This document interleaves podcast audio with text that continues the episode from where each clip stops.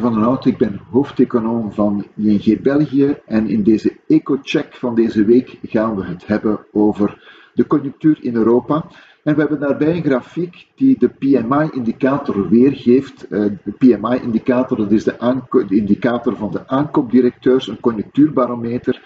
En die is in mei gestegen van 13,6 naar 30,5. Dus een flinke stijging.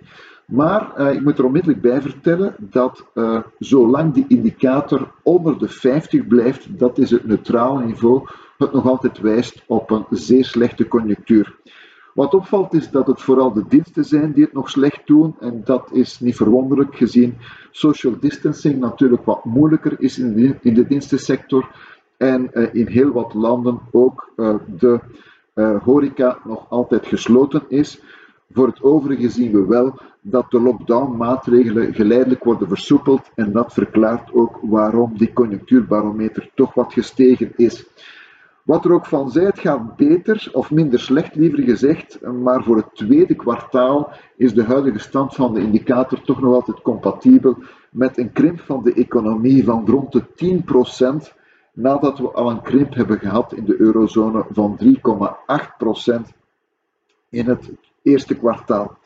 Misschien ook nog vermelden dat de indicator voor de werkgelegenheid nog altijd zeer zwak is. En dat is natuurlijk geen goed nieuws, want zolang de werkloosheid hoog blijft, gaan gezinnen niet meer consumeren en zal het herstel eerder aan de zwakke kant blijven.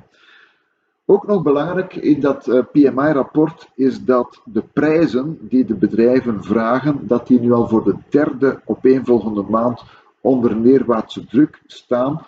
En ja, dat betekent in feite dat er eerder neerwaartse druk op de inflatie dan wel opwaartse druk is. Dat betekent ook dat de ECB in feite ongestoord kan verder gaan met haar soepel monetair beleid, want de groei is nog altijd zeer negatief en de prijzen staan onder neerwaartse druk. En dat laat de ECB toe om haar stimuleringsprogramma's verder te zetten.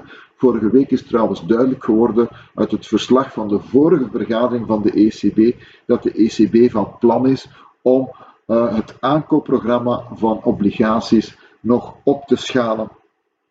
Zo, dat was het voor deze week. Ik, zie u graag terug op een volgende gelegenheid.